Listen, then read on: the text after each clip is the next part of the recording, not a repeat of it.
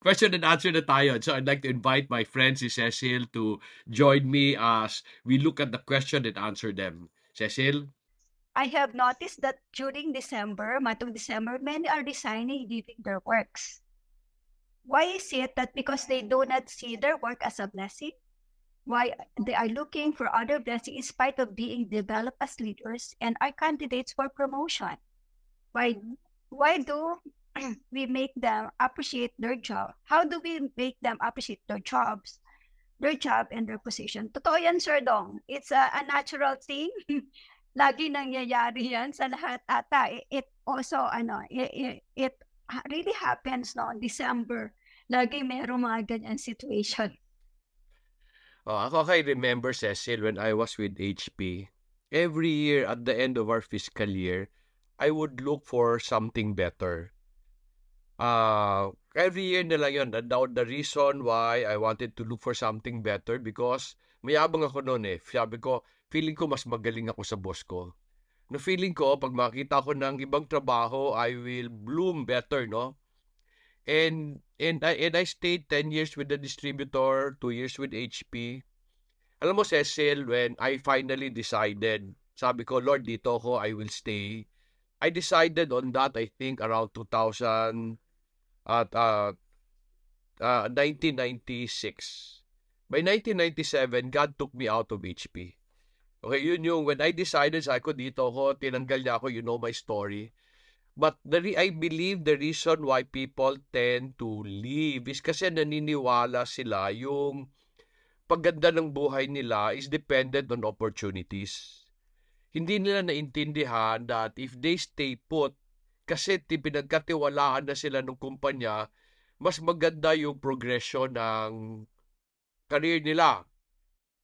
Uh, minsan pero minsan may problema rin ibang kumpanya na they, ang ibang kumpanya they'd rather take talent from outside believing that the talent is will come from another company. And so siguro na pirate sila.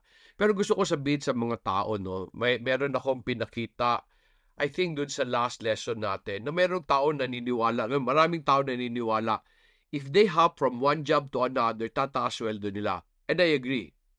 Tataas ang sweldo nila, pero they will stay in the same position. Kung ako ang nag-hire sa kanila, matatakot ako because they have a tendency to move from one place to another. I always tell people, the jump in, in the jump in your salary and in your career comes when you stay put and then you become manager, you become senior manager, kasi biglang nagja-jump yung mga sweldo habang pag, pag nagsistay ka sa kumpanya. And many people cannot stay long enough for cannot stay long enough to see that. Akala nila kailangan nila mag mag-hop. At siguro kaya hindi nila nakikita na blessing yung opportunity kasi kailangan trabahuin. And yun ang sinasabi ko sa lesson, di ba? Sinasabi ko sa lesson, alam mo, yung opportunity na tinatrabaho yan, you make it perfect. Ako, Cecil, God made me stay with HP. And so I moved from staff sales engineer. After 12 years, I became assistant country manager. Alam mo, I don't think mangyayari yun if I decided to move from one company to another. But even if I move from one company to another, I think mag-struggle ako. Kasi ulitan na naman, bago na naman. So it's just something I want people to understand. Sabi nung isang prinsipyo, you will never bear fruit unless you take root. Okay? So, dun sa mga may balak umalis, huwag na kayo umalis. I believe if you continue to stay in the company, the company will find a way for you to really grow. Uh, ako lang, I just remember, no, my son, my son is with DMCI. And pagsali niya, imagine, ang litlit ang sweldo niya. Okay? 21,000 ang starting nila. But my son decided to stay. And my son today is a favored person doon sa kumpanya nila because karamihan ng kabatch niya, umalis na. So bata pa lang siya para na siyang senior. So he's given a lot of opportunities to grow. So I guess yun lang, yun lang gusto ko maintindihan ng mga tao, Cecil. Baka may gusto yes, kayo dagdag, Cecil. Baka may gusto kayo dagdag. Yeah, siguro I just want to share then. Uh, I came from the same situation as a starting because I am in the IT na kaagad. Um, I do the ano, the help desk, no? I answer calls. And then move forward, I going up to the ano corporate na ladder. And then uh, fast forward again, the next I, I keep on looking for what's next for me, what's next for me. But I need to stay in that company because I they keep on developing my skill. The last one that they gave me is to expand my our operation in Bismin. So the reason why I stayed in in Cebu and in Davao.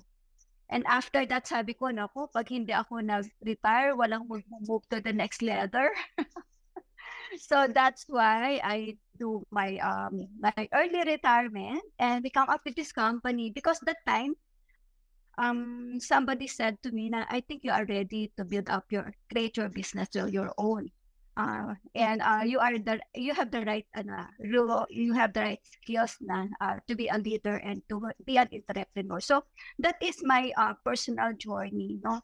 So um, just enjoy the journey. Hindi naman siya ma hindi siya happy past lagi. May humps and bumps. Just enjoy, no? Because on those humps and bumps, you keep on developing your skill. Doon tayo gumagaling pag may mga challenges, no? So, um, yeah, maraming nangyayari na December, maraming nagre-design. Sayang kasi, you need to look into the company already invested in you, training you, no? Anong assurance na that another company that you will be moving in will do the same thing with you because they are just buying you. No? So, yun ang siguro sir din ang addition ko for that for that question. Sana nakatulong po. I agree. Yeah. So another question sir do, um what is your advice for people na nade-drain sa positive reinforcement? Yung ang assumption is napakakapagod maging grateful every day natuwa naman ako, natuwa naman ako sa tanong na yan kasi most people, ang complain nila, yung mga boss ko, hindi ako na-appreciate. Ito naman, na-appreciate siya parate na hindi naman siya natutuwa. Now, ako feeling ko, Cecil, napapagod siyang masabihan be grateful. If you are if you are tired being grateful, I think you are still not grateful. 'Di ba? Hindi mo pa rin nakikita yung ganda kasi alam mo, all of us are happy not to always be encouraged. So, ibig sabihin, and feeling ko lang, Cecil, sa tanong na to ha, ang assumption is nakakapagod maging grateful every day because that gratefulness is not in the heart. It's still in the mind. Parang kinukonvince niya sarili niya, I need to be grateful. Ang totoong grateful is happy ka. Kaya nga sabi ko kanina, di ba? To enjoy is a decision all of us are looking for opportunities that we can enjoy. Ano yun? Akala natin yung opportunity ang magpapa-enjoy sa atin. Ang sinasabi ko, enjoyment is a decision.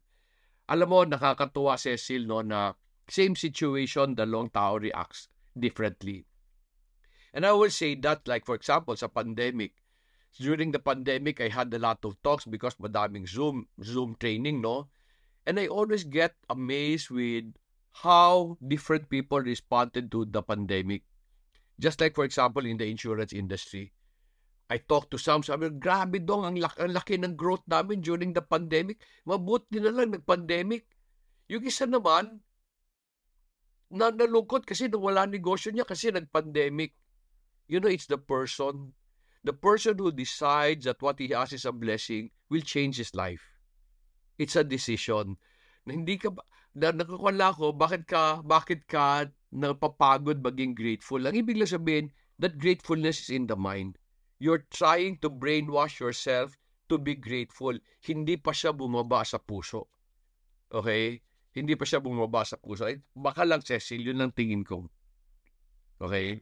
Dapat nakaalign yung heart mo at saka yung mind mo, sir, eh. Di ba? Oh. So, so, just appreciate, no? Uh, I think, paano ba natin? Siguro let's process it more. Uh, siguro kailangan natin isipan bakit ba nakakapagod maging grateful, di ba? So, kukunti ang tao na ano, na ganyan. So, uh, I'm really happy. I'm really happy na may ganun. Kailangan siguro align lang sa atin yung mind and heart natin. And siguro, sir, be content, no? Be content of what you have. Um, another question here. Ayan. Uh, sir, nung nag-umpisa po kayo mag-farm, 35 years old, if that age at meron kang 20 million or umpisi, mag-umpisa ka pa rin na mag-farm kahit may ganon kakalaking pera. I think ganon pa rin ba, sir, maging strategy mo? I think dalawa yan, Cecil. Nag-farm lang naman ako because my wife wanted to live in Bukidnon. Kung meron akong 20 million noon and my wife wants to stay in Bukidnon, alam mo, tingin ko malulugi ako kung meron akong 20 million noon. I could have decided to go into farming with 20 million but naniniwala talaga ako malulugi ako. Bakit? Because I'd be like other farmers. Karamihan ng mga farmer pag nag-retire, meron silang 20 million, 30 million. What do they do? They start to buy infrastructure, buy building, buy cars, and then, hindi abilidad ang nag-grow sa kanila. Ako, I'm really grateful today that God did not give me money because napilitan ako mag-grow ng ability. Like for example, Cecil siguro kwento ko lang no, no. During in the in, in in the year 2002, we were supplying to McDonald's and ang dami naming kalaban mayayaman ng taga Bukidnon and Cagayan de Oro. And all of them have money. Grabe, may greenhouse, may consultant. And I was guessing, hindi lang 20 million linagay nito. So one day, Cecil, because ang dahil kong kalaban ng mayaman, sabi ko kay God, Lord, bet ganun? Hindi naman marunong mag-pray ang mga yan, binigyan mo sila maraming pera. Bet wala kang binigay na pera sa akin? Bet sa kanila binigyan mo sila ng maraming pera? In 2008, when the global financial crisis happened, alam mo, they all struggled, they all closed. Kasi hindi sila makabayad ng utang. And then their consultants left. Alam mo, Cecil, sabi ko kay God, mabuti na lang, Lord, no? Hindi mo ako binigyan ng pera. Kasi napilitan ako mag-aral. Sa kanila, nung umalis yung consultant nila, wala na silang alam.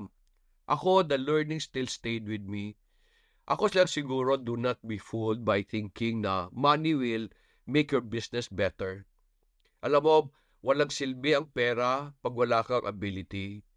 If I have 20 million back then, maybe I'll do farming. Pero alam mo, no, when I started farming, sabi ko, bet ba ako nag-farming? Ang hirap naman ito.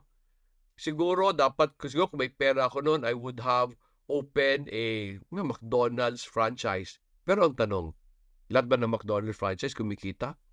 Hindi rin naman, di ba? Marami rin nagsasara, di ba? So, hindi pera ang nagpapasucceed sa negosyo. Abilidad. So, when you decide na andyan ka kung saan God wants you, you know, grow your ability. Yung pera susunod yun. I hope I answered that well, no? Thank you, Sir Dong. Totoo yan. The, the money will come on the proper time. okay. So siguro din, Sir Dong, share ko din lang, no? I think na ikwento mo na, uh, nasabi mo to. I have this brother, no? Kami, kami family kasi we, uh, ang orientation namin is uh, employee. So, kami magkakapatid employee, no? And this brother that I have is, ang galing-galing ng ahente. So, hindi ko alam saan nanggagaling pagiging magaling ng ahente. So, I just realized, nung maliliit kami, sa probinsya kasi, uh, nagtit- pinagtitinda siya ng ice candy sa farmer because uh, we are near in the rice field. No? So, he keeps on talking to different uh, ano, people around us. Tapos, nakuha niya ng skill set na yon and he is a performer. Okay? Nag, very performer at talagang lagi siyang awardee. So, when I process it, sabi ko, saan ba nakuha nitong bata na itong pagiging ahente niya? I just realized, dinevelop lang niya yung skills niya where he is right now, no?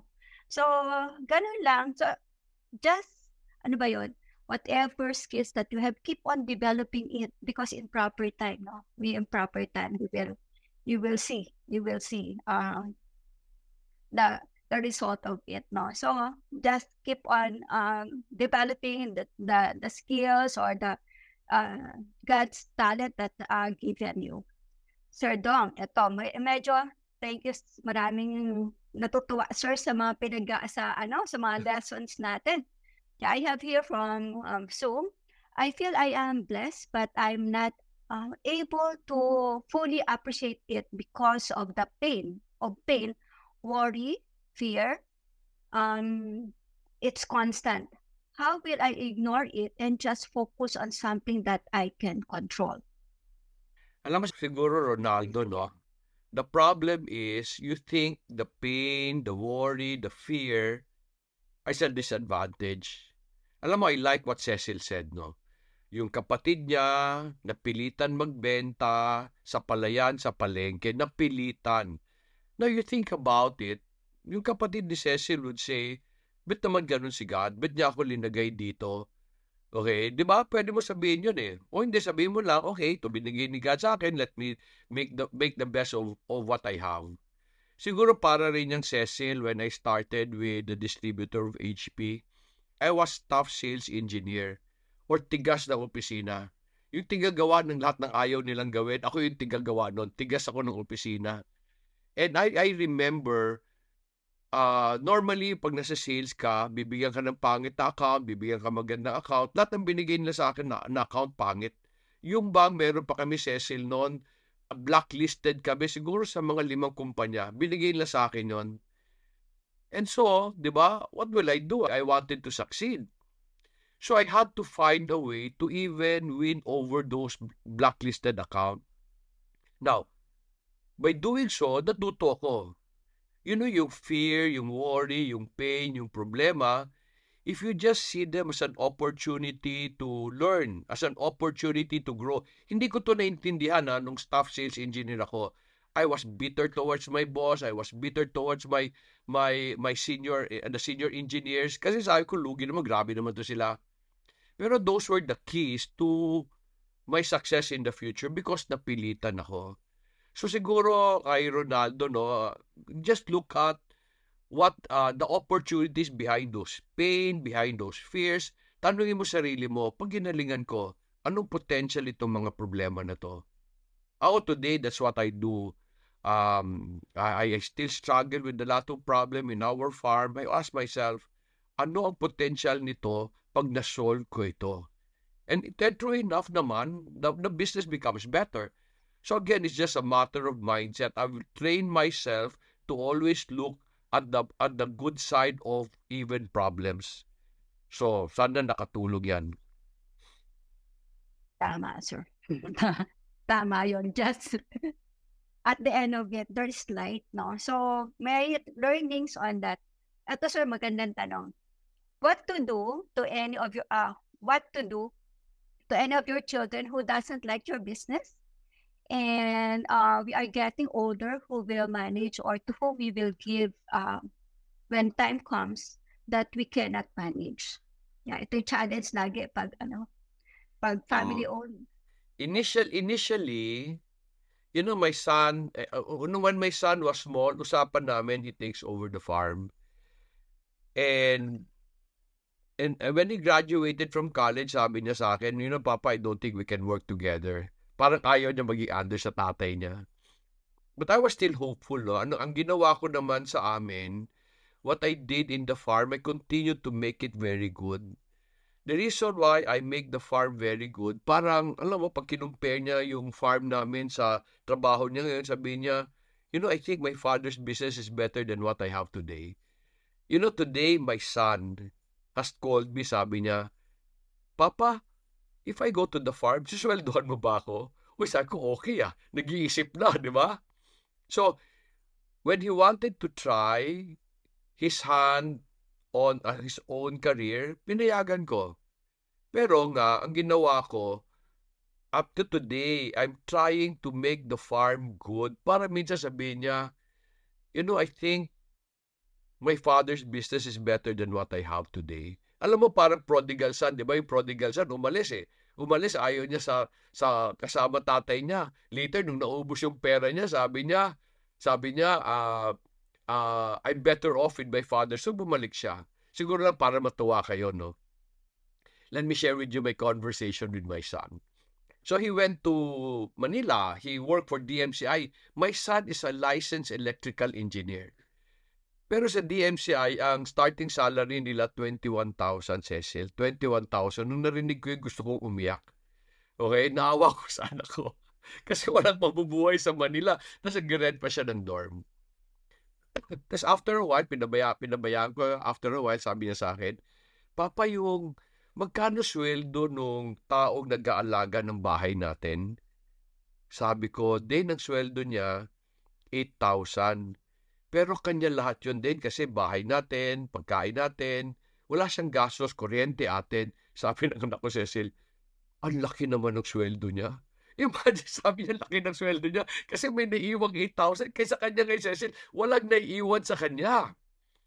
Tapos, sabi ko, sabi niya sa akin, Papa, if I go back, will you give me salary? Sabi ko, no, I will not give you salary, I give you allowance. Okay, I'll give you 20,000. Sa'yo yon.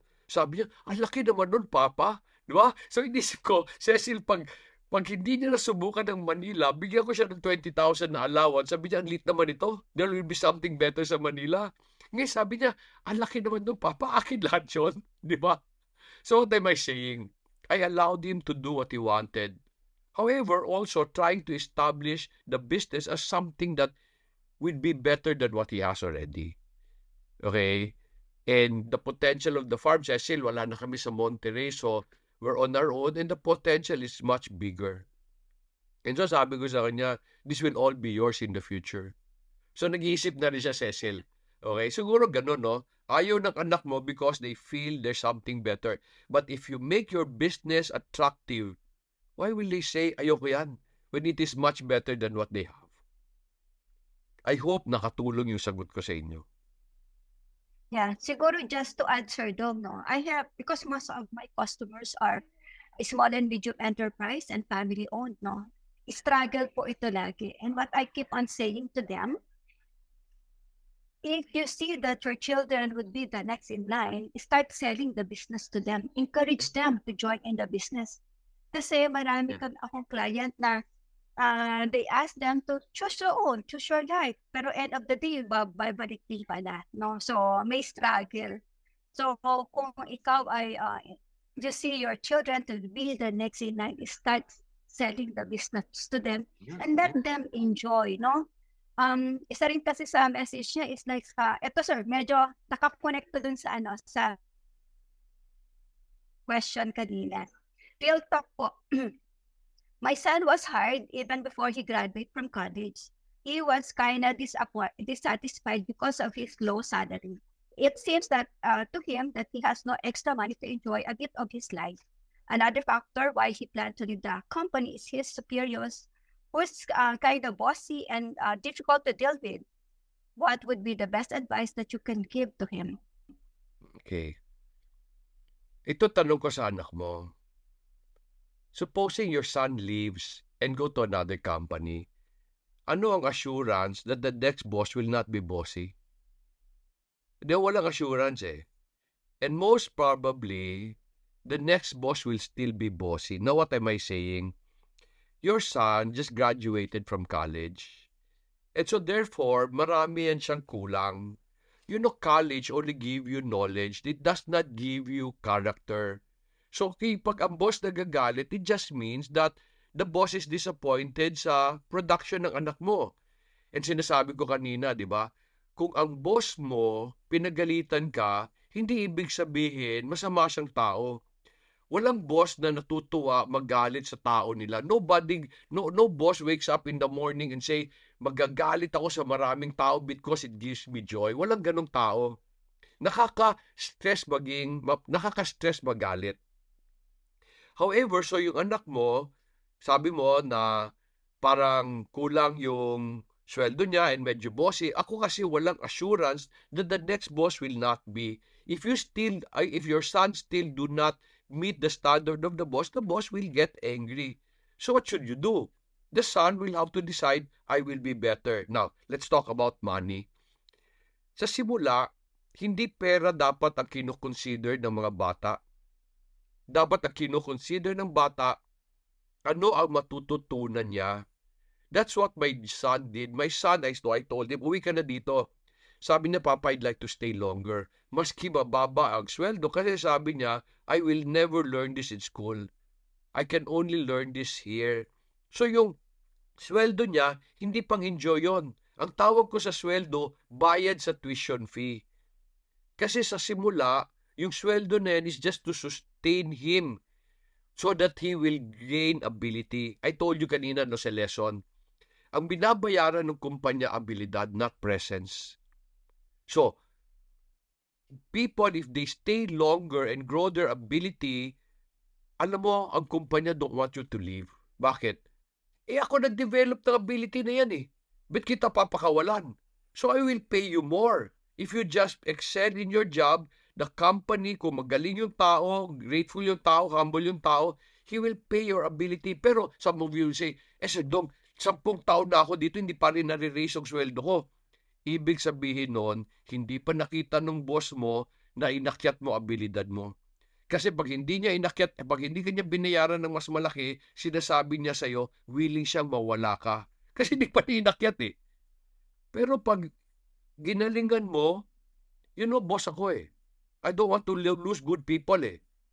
Hindi pa sila humihingi ng grace, binibigyan ko na sila ng mas mataas na sweldo, Cecil. Bakit? Ayoko sila mag-isip umalis. Pero yung gusto kong umalis, hindi talaga kita hindi talaga kita bibigyan ng grace kasi gusto kitang paalisin. Sorry ha, I hope I'm not offending anybody. 'Di ba? So, doon sa nagtanong no kay uh, uh, doon sa nagtanong about your son, tell your son, the salary today is not for enjoyment. The salary is to fund his learning. He stays in the company to learn things that he will never learn in school. If you leave because bossy ang boss mo, maski saan ka pumunta may bossy na boss. Most people find good bosses when they are already good. Because yung boss, hindi na nagagalit sa kanila because they're already good. So baka journey lang to ng anak mo.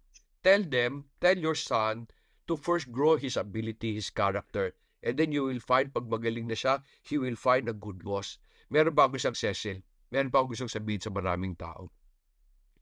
God will not give you the boss you want. Instead, God will give you the boss you need.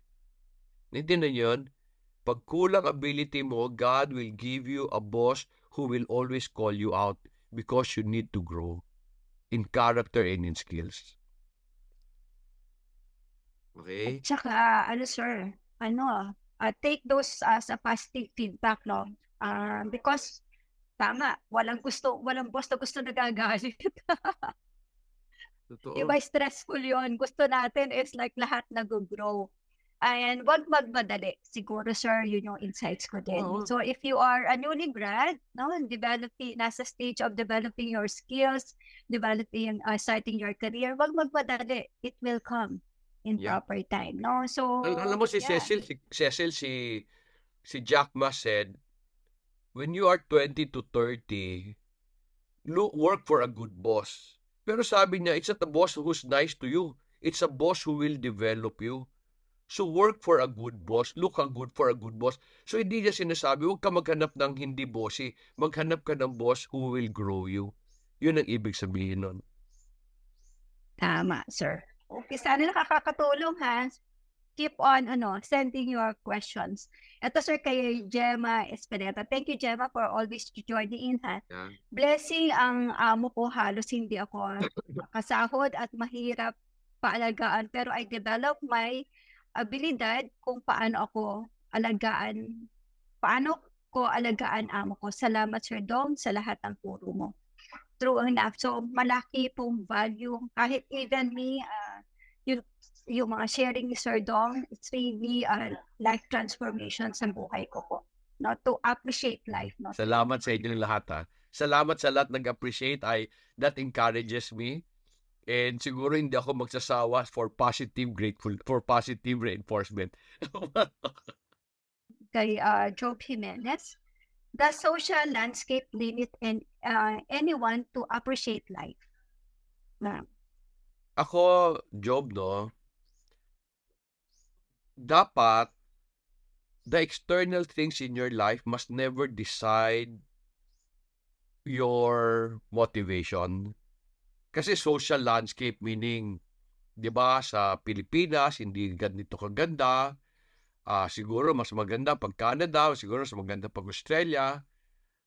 Ako dapat lahat ng external thing will not decide your future. Katulad nga sabi ko sa inyo, 'di ba?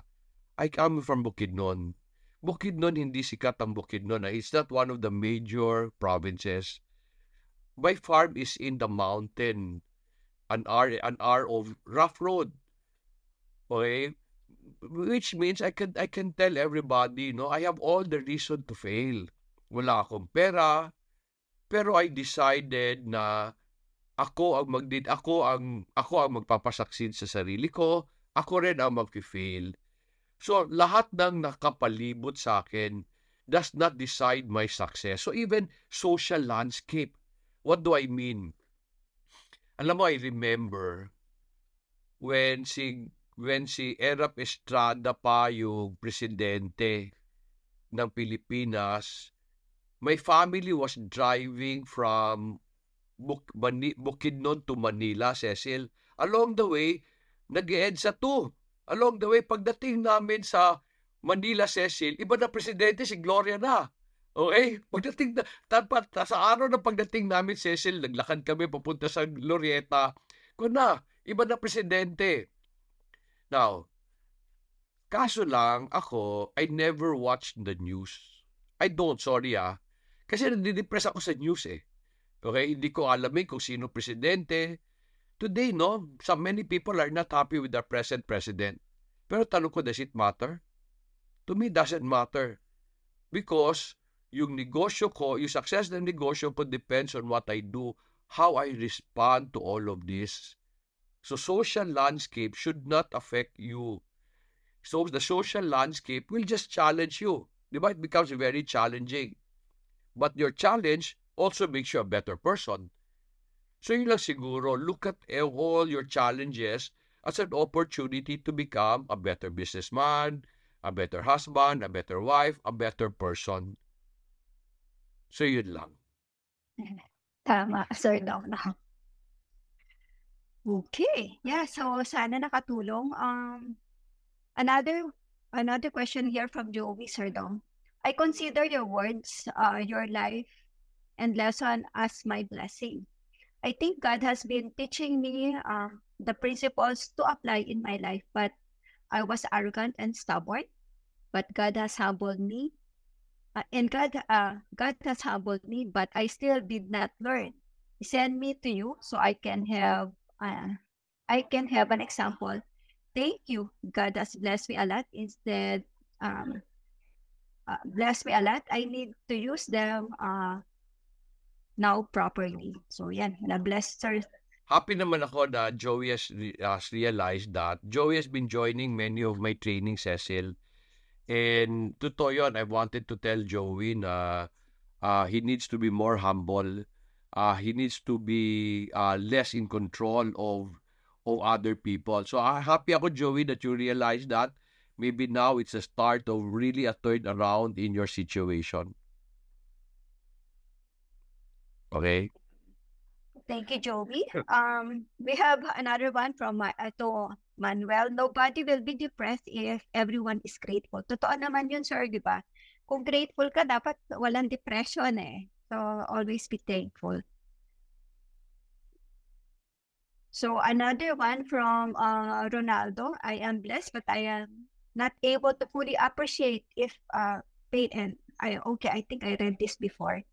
Um, siguro to ano lang, Sir Don kanina, do some about because I just came from uh, Europe, in Austria, no, and it was like a winter. It's a negative thirteen the average is like 5. So sabi ko, thank you Lord, nasa Pilipinas ako, tropical country. na I don't need to have so many clothes uh, while in this type of weather. No? So we are so blessed that na, uh, doon ko na-appreciate na we are, are to be thankful na nasa tropical country tayo, lalo sa Pilipinas, that we need we don't need to change our clothes in different type of season. Dalawa lang season natin. No? So important po na we take care of ourselves as well, no? So uh, I feel the the ano the feeling I, I got the feeling of all those people in those country na ako rin sir nangarap na siguro masarap ang snow. Masarap tong place na to. When I got there, hindi pala totoo yun. Ayaw ko nun. Just want to share, yun lang po experience ko. Masarap po sa Pilipinas. The food that we have, the the weather that we have uh, is really uh, the reason why God has uh, put us in this country to enjoy it, no, and appreciate all those blessings. If we can enjoy our blessing, meron din bang times na enjoy our blessing? Meron ba, uh, meron kasing times na noon, I prayed for it. Dumating na happy ako and I consider it as a blessing. But now parang hindi ko na siya nakikita as a blessing. Blessing pa rin kaya ito? Okay, ang problema natin, no, the reason why we don't see things as a blessing, because akala natin ang blessing is lahat enjoy. Yung bang lahat tayo masaya. You know, part of God's blessing is to grow our character. And character will only grow through trials. And one of the things I always tell people in business, may panahon na maganda, may panahon na pangit, may panahon maganda, may panahon na pangit. Yung panahon na pangit ba, is it a curse? No. Because you become a better person when you endure yung panahon na pangit. Tama ka. There are times you endure the blessing. Because hindi happiness ang binibigay sa ni God. Ang pinapadala niya, character. You will find that you never grow in character when everything is good. When, the, parang, for example, I always ask this, Cecil, meron ba sa inyo nag-pray for patience? And I'm sure many of you will pray for patience. When you prayed for patience, what did God do? Pinadalan ka ng buwisit na tao. Sabi mo kay God, Lord, I was asking for patience, hindi buwisit na tao. Pero hindi mo naintindihan eh. Patience is only applied pag buwisit yung tao. Pag yung tao mabait, you don't have to be patient with them. So God wants you to become a patient person. So pinadalan kanya ng buwisit na tao. He answered your prayer. Pero minsan hindi ka humingi ng gano'n, no? Pinadala ka pa rin ng problema because God loves you eh. I was telling you during the lesson, God is preparing you for that beautiful land, for that pleasant land, one uh, beautiful inheritance. You will not be ready for that inheritance when everything is always good. God's blessing is not only about being happy. To enjoy a blessing, it is a decision. Whether good things come or bad things come, it is still part of God's blessing.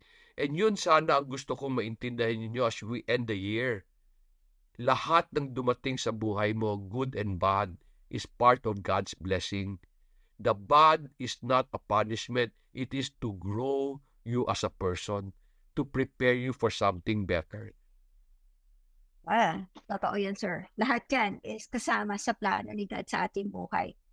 Uh, marami pong salamat for joining. I hope uh, na lahat ng lesson na na-learn natin uh, from the start, like June, when we started that test run up to where we are right now, ang key po dito is to apply it in our lives, no? So, importante na ma-apply natin to, no? So, sayang yung learnings natin kung hindi na ma-apply. And um, all of these are blessing, no? So, sa buhay ni Sir Dong, he is really a blessing to all of us. Also with the team, like sina Ryan, sina John, and everybody doing all this. Maraming salamat po. And for also, if you want uh, a topic that you want to discuss further, uh, share it to us as well para magawa natin, no, ng, ng lesson. Okay, Sir Dong? Back yes, Cecil, close us in prayer. Cecil, ikaw mag-break, ikaw mag-close in prayer. Ako magko-close in prayer. All right. Oh. So, sige, let's put ourselves in the presence of the Lord. Heavenly Father, marami pong salamat for um, our time together. Thank you for, for all the learnings that we have. Uh, truly, God, you are faithful in our life. Thank you for blessing us, sa buhay, lalo na po sa buhay ni Sir Dong, for using him to be a blessing to all of us, Lord. Na itong lessons po na we-share niya, uh, help us, Lord, to transform our lives hindi lang po sa amin, but uh, also with our family and loved ones and all the people around us. I pray to continuously bless uh, Celia and the rest of the team, Lord, uh, and to everyone, Lord God, na help us, Lord, to have a fruitful life and be a blessing to everyone. As we enjoy our time uh, together with our family in this coming Christmas break, Lord, sana ma-share po namin lahat ng learnings ito sa kanila, Lord. Yan po ang hope namin, makatulong po sa bawat isa. All this be us in Jesus' name. Amen.